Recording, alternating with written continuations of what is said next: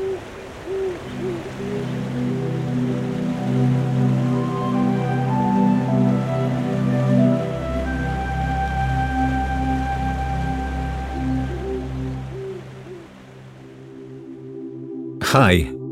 I'm Geoffrey, and welcome back to Nightfalls.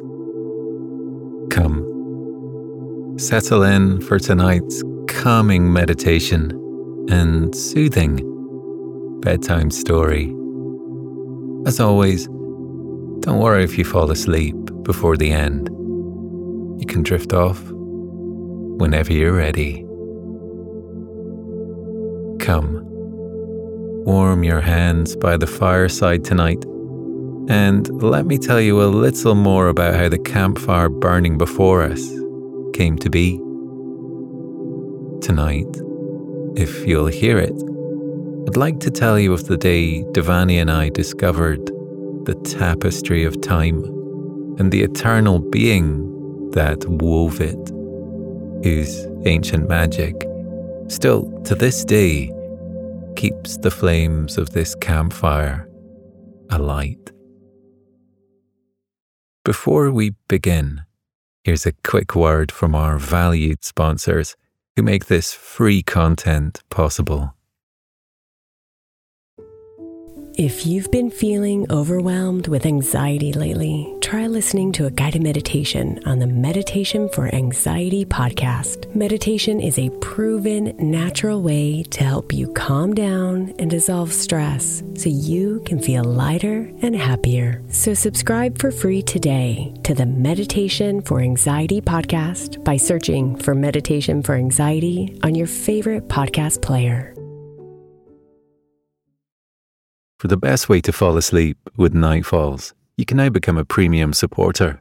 Enjoy the entire back catalogue of Nightfalls classics, all with a rich, immersive, and totally ad free experience. If you love falling asleep to Nightfalls, Nightfalls Premium will elevate your sleep while helping to support myself and the team. We love creating Nightfalls, but without supporters, it wouldn't be possible. Join Nightfalls Premium today in just two taps on both Apple Podcasts or via the Supercast link found in the show notes for all other podcast players. Your sleep will thank you for it, and so will I.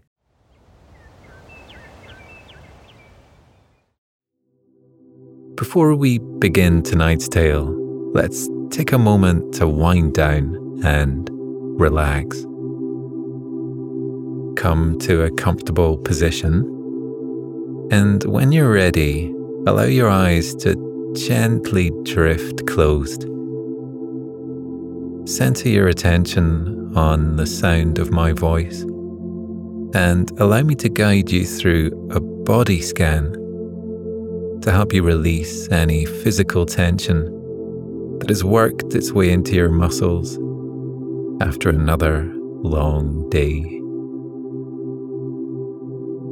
Draw a deep breath in through your nose. And as you exhale through your mouth, turn your attention to the crown of your head, to the muscles that draw your brow together and stretch across your scalp. Take a moment to gather up all the tension within those muscles as you inhale. And on your out breath, feel it all draining from your body. Release your jaw. Let your tongue fall away from the roof of your mouth. And allow your shoulders to sink and settle into the soft cushions beneath you.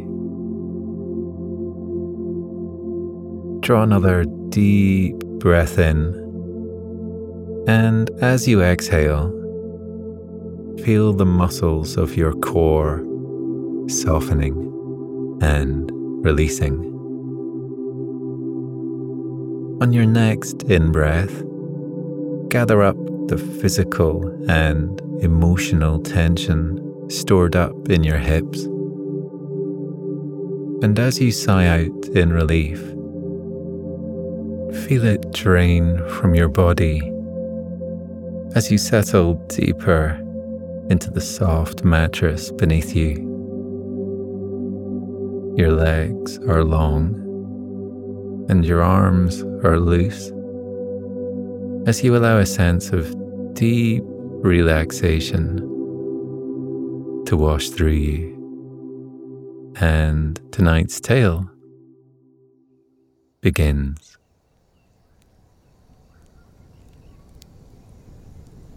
Sunrise at the very start of spring has a way of stopping people in their tracks.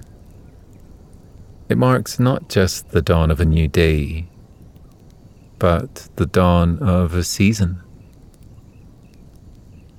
I wanted to be there to witness the flowers take their first breath, to see their petals melt open beneath the heat of the golden sun for the first time. Dhvani and I had risen early and made the trip up to the cliff top that the falls flowed over. Standing back a little from the edge, we watched the sun creep higher and higher into the sky. The birds rose slowly, not bothering to take to the air until the sky had burned through the deep pinks of dawn. It would then wash away the amber gold of the waking hour with gentle spring rain that parted into perfect blue skies before my very eyes as I rested my chin on top of Dhvani's head and she leant gently backwards onto my chest. Birdsong swelled in the air around us as the sun stilled in the sky, poised for another day pleased enough just to have risen with the sun and been filled with a sense of accomplishment so early in the day. I felt sure that the best way to proceed would be to return to the clearing and catch up on the sleep we had missed out on. Hand in hand, we stepped away from the cliff top and made a left at the rosebush we knew to conceal Nightfall's very own moon dial.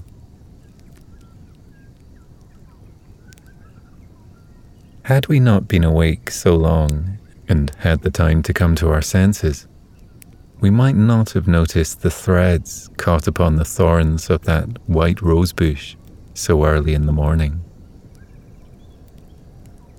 We stopped to inspect the twine tangled around the bush and woven through its branches. And I couldn't help but wonder if the threads had been there the night Lyra led us up to visit the moon dial. What are your plans today? Dhvani asked, with eyes brighter than the midday sun. Her hand was resting lightly on one of the waxed threads leading away from the rosebush and disappearing into the pine forest. I could almost sense the direction of her thought. No plans, I smiled. Would you be interested in solving a mystery? she asked, her brow arched, as though she were already settled deep in solving mode. Absolutely, Dhvani, I laughed, planting a kiss on the tip of her nose. It's detective to you, she tutted, tapping a finger against my chest, as if to articulate her point. She pushed away from me, placed one hand on her hip, and brought another to her face. What are you doing? I laughed as she rubbed at her chin and paced up and down. I'm scratching my imaginary beard. It helps me think, she insisted. I got the sense she was only half joking because her pacing and pretending was precisely what led us to our first clue. Dhvani's eyes fixed on the roots of the rosebush, and something in them stirred at the realization. We know that the threads have been tangled here a long time, she said. We do? I interjected. We do, she affirmed, as though it entirely were obvious. The ends are wrapped around the bark at the base of the rosebush, and moss has grown to cover them. It has to have been growing there for quite some time because the twine is almost entirely rotten. Look, she said, leaning down and brushing a little of the moss out of the way so I could see more clearly. I must confess I hadn't spotted that detective. I laughed, setting aside my pride and getting into character. That's why you're only deputy, she preened, placing a fingertip upon one of the threads that disappeared into the pine forest and following it into the shade of the trees. Indeed, I laughed as I fell into step behind her. In the woods, the threads seemed to tangle around the roots of a tree. It was as though the rosebush had been the first knot, and the thick roots of the pine tree, around which the twine was tangled, made for a double knot of sorts. As the threads carried away from that first pine, they began to weave together and form the beginnings of the richest tapestry I had ever seen. The tapestry appeared endless to the eye and seemed to have stitched itself miles off into the distance until the shadows that gathered at the foot of the hillside obscured it from my view. Its pattern was rich. Even in the beginning, when it seemed rather as though our weaver was learning on the job, it was hard to interpret the story those first threads told, but not for lack of detail. Though perhaps the weave was not as tidy or well threaded as it would come to be eventually. Didn't take long for Dhvani to realize that it told of the passage of time. I think perhaps I didn't notice, simply because those first threads were weaving out the world so ancient. It was almost unrecognizable. It had to have been years since those first images were formed for dust had settled between the twine, and the colours that dyed the threads rich reds, golds, purples, and greens had begun to bleed and blend together.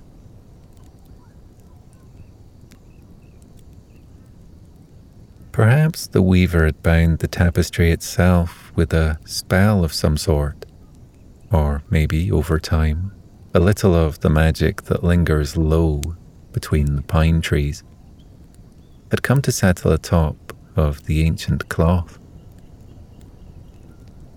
Whatever magic was bound to or had settled like dust upon, the artwork must have been disturbed when I ran my fingertips across the golden thread, marking out the shape of a young woman The workmanship had somewhat taken my breath away. And when I drew another deep one in and tried to clear my mind, enough to memorize her shape stitch by stitch, I found that I could almost taste the magic in the air around me.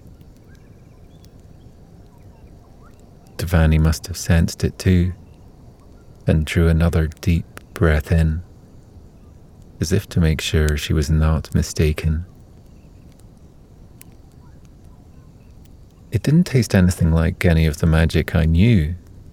It wasn't as citrusy as the power that rolled off of Dhvani, or as floral as any of Lyra's work.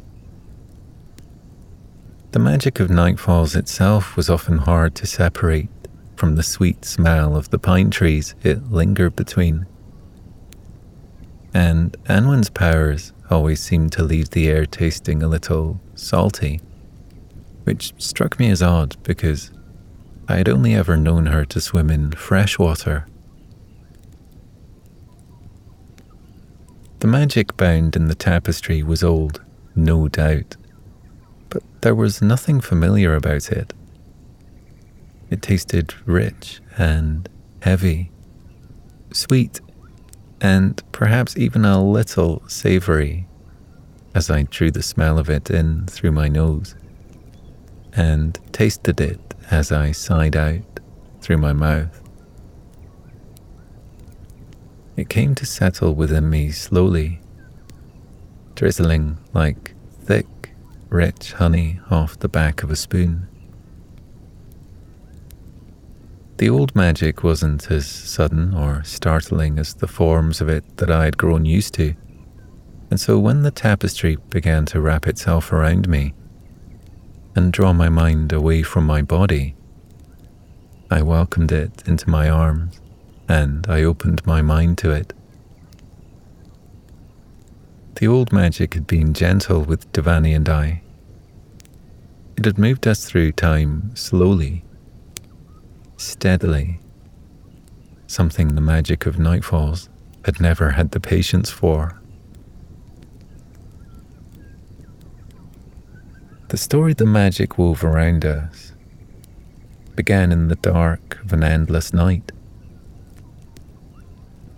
At the dawn of time, it seemed, there was only the perfect piece of the darkness and the shape of a young woman who matched, precisely, the golden outline of the one I had seen woven into the tapestry.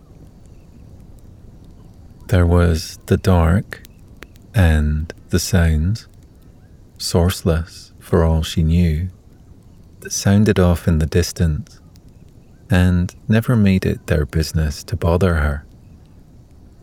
There were no stars piercing the dark of the night sky, and she had yet to make the acquaintance of the moon.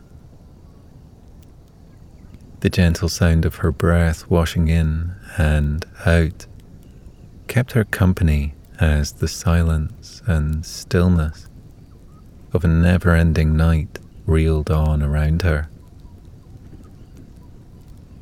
I could already sense that she would come to think of that time to herself as the time before.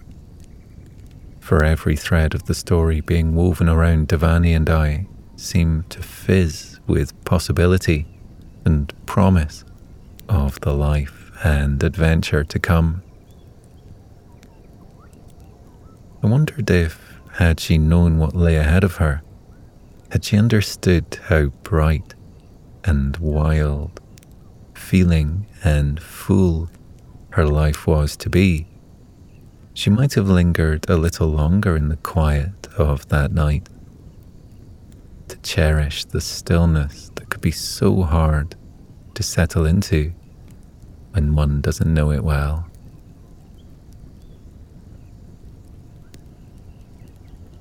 The stars didn't light the sky all at once. They were in no rush to put an end to the perfect darkness of that night. They began to pepper the night sky little by little, as if daring one another to get close to the lightless, to the lightless planet in the darkest corner of the cosmos. When the sun finally rose for the first time, the woman wasn't surprised. She knew the stars would keep coming nearer until they had shed enough light into the shadows shrouding the earth in mystery.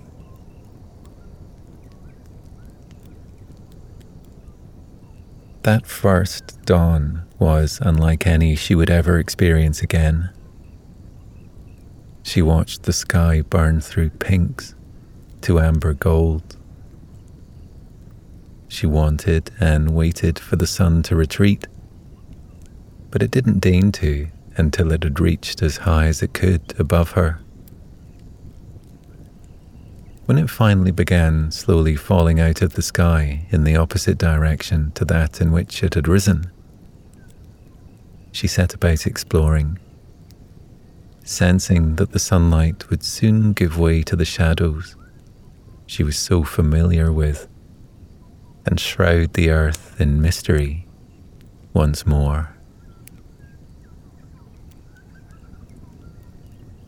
She walked for hours and hours, further than she ever had before.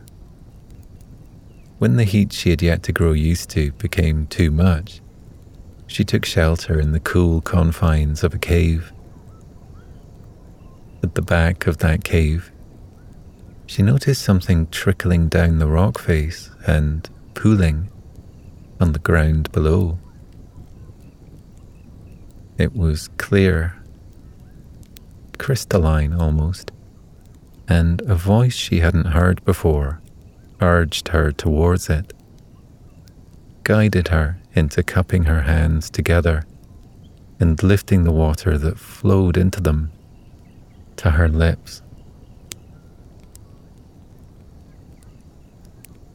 She had no way of explaining what happened.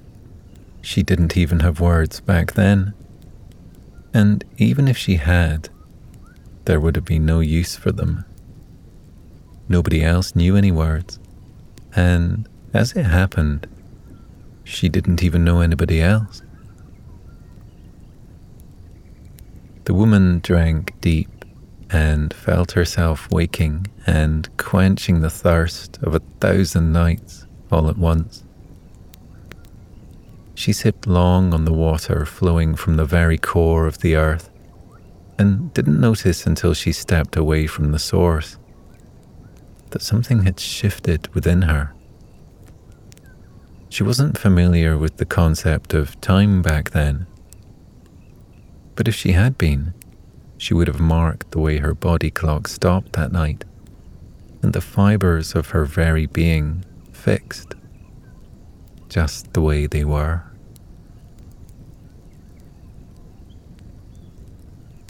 Thousands of years have passed since then, and in that time, just as many people have visited the cave and drunk deep from the water source in the hope that eternal life would drip down their throats, just as they assumed it had hers. It transpired, however, that her eternal state had little to do with the water source, and everything to do with the magic that already lay within her.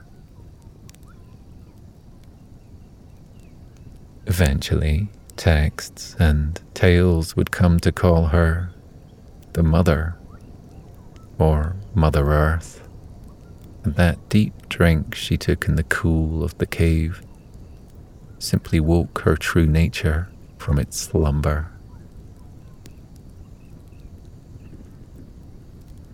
She drank water because it nourished her, and as she flourished, so too did the forest. When she basked in the sunshine, the flowers opened their petals and joined her. When she grew full from the fresh berries bursting from bushes, the ground beneath her feet all but sighed in satisfaction.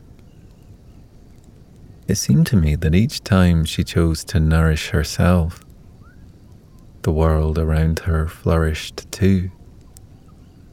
And though none could claim to be as connected to the earth as the mother, I think that sentiment holds true for us all.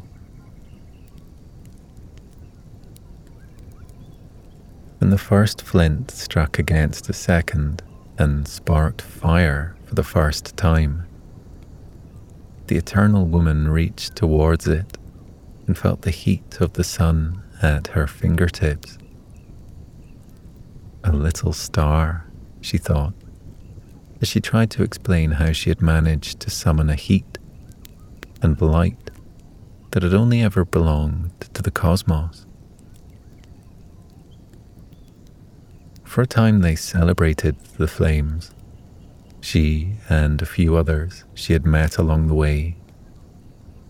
They cooked together over the fire and watched it intently day and night for fear that it would go out and they wouldn't be able to summon its warmth again. When she finally trusted that she could start her own fires wherever and whenever she wanted, she felt it was time to move on once more. She decided it was time to walk north, where the weather was cooler and the rain felt heavier. Dhvani and I disappeared deeper into the thicket. The story had fallen in swathes around the both of us, but I could still sense her a little up ahead of me as our hands continued to ghost across the tapestry, and the magic wove each moment of the mother's story around us. Life further north had proven tough, it seemed, as the shape of the mother sheltering from snow in a cave stitched itself around us. She had eyes more tired than any I had seen before as she tended the fire, keeping the cold at bay. She never wavered. She never gave up. Though she couldn't have heard the old adage, this too shall pass, for it wasn't nearly old enough. I rather wondered if I was witnessing the first being ever to weather storms and know they would only be made stronger by them. It seemed that each time she was knocked back by bad weather or lack of knowledge, the mother reminded herself of the beauty of rainfall and the marvel that drinking water fell from the sky, even when she had no way of knowing why. The mother was kind to herself. She forgave her mistakes and she always gave herself time to learn. The world changed shape rather quickly after that, and soon she had found friends, a family, love, and language. Together, they learned to make the most of the soil beneath their feet. They taught themselves to farm, and the tapestry told of long nights and big feasts around campfires that burned just as eternally as the one in Night Falls.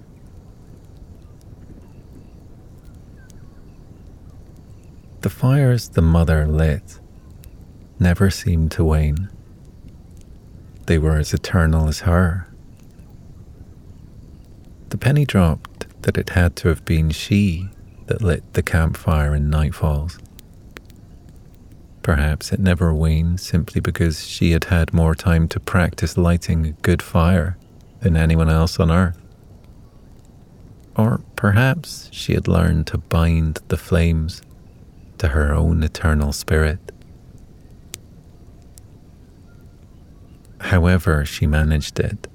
I realized that the honey like heaviness to her ancient magic hung in the air around the Nightfall's campfire, too.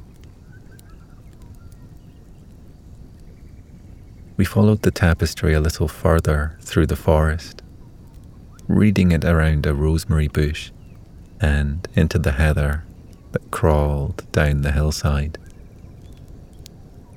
Sure enough, thousands of years after the weaver's story began, she found herself by the falls and struck flint against flint to light the fire that has burned every day since.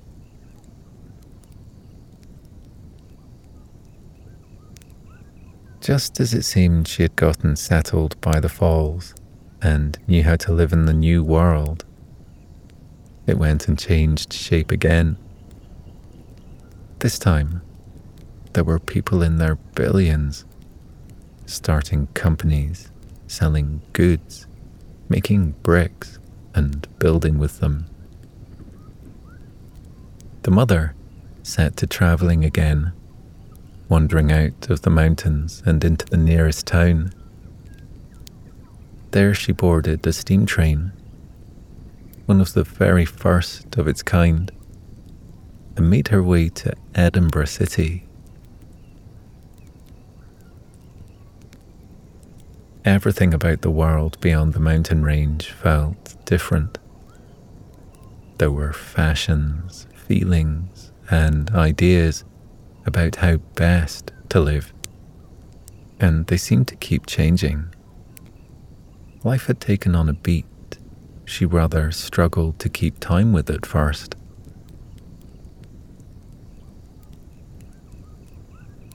Decades passed, and she built a home for herself.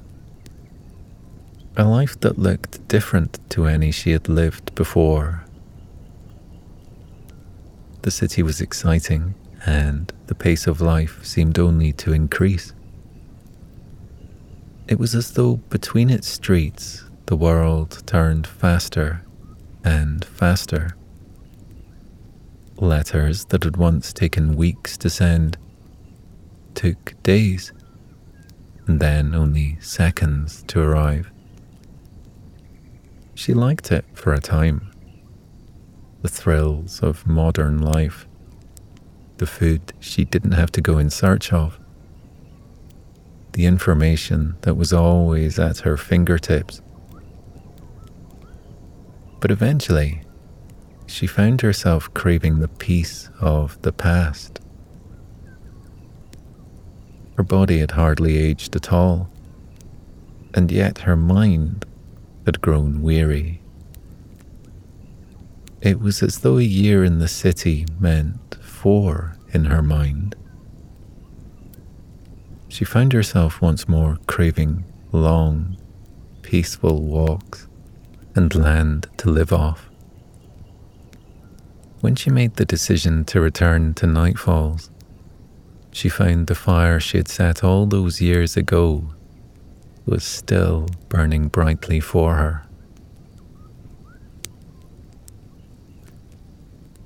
She slept on the beach beneath the stars most nights, not far from the spot Dhvani and I liked to stretch out upon after the rush of the city had crowded her thoughts for so long. She found she finally had time to think. She had changed a great deal over the centuries, but so too had the earth. It seemed that for the mother, just as it did for most, the passing of time eventually ushered in a fear that she might have lost herself along the way, when in truth she had simply adapted. A moment alone in the peaceful privacy of the mountains was all she needed to remind herself that change could be, and generally was, a good thing.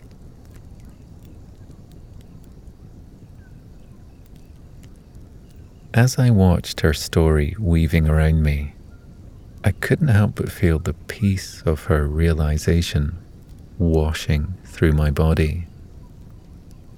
It's okay to change with the times, to grow in different directions over the years.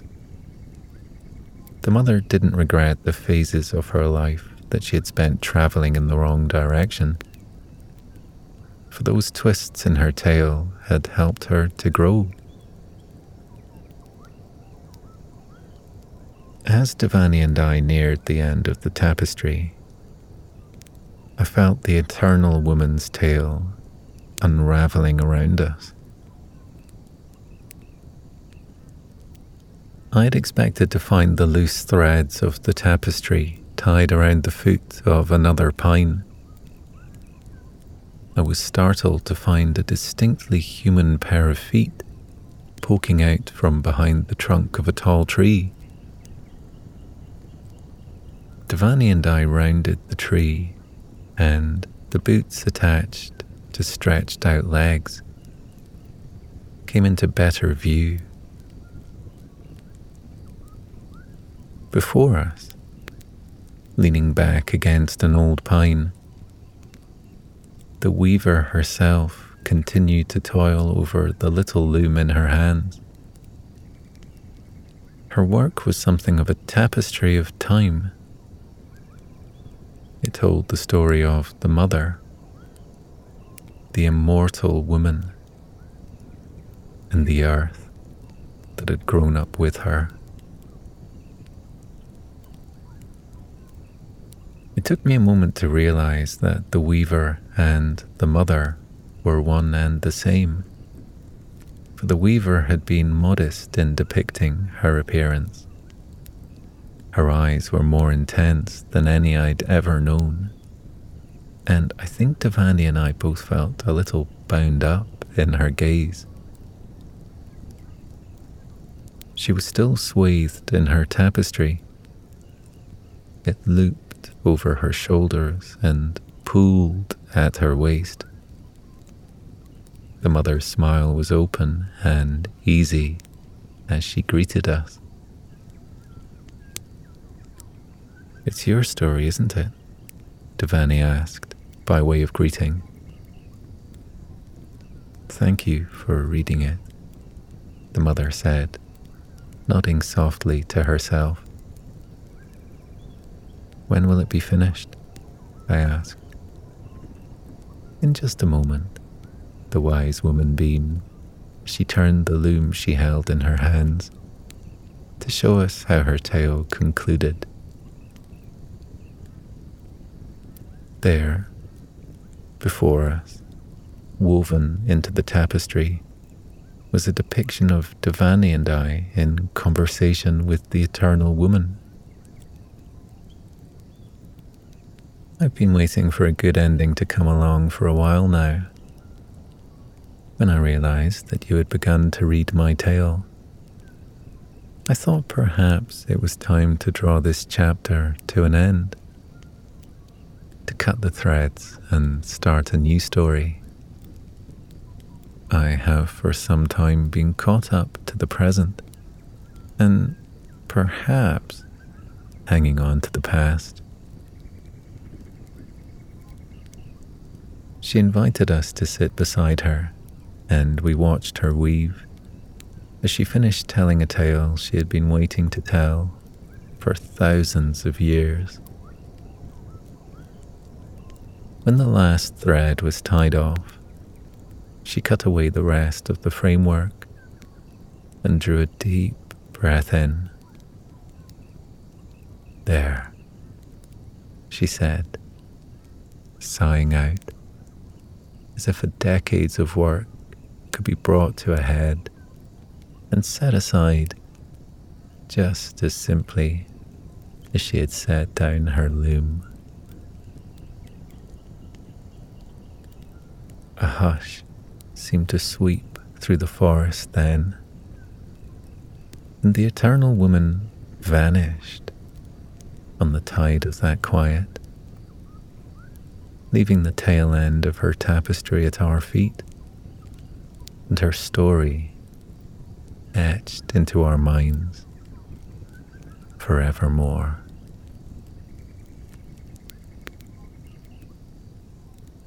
In the shadows that befell that side of the valley in the early evening. I didn't think I'd ever felt more exhausted. I reached out for Dhvani's hand and gave it a gentle squeeze.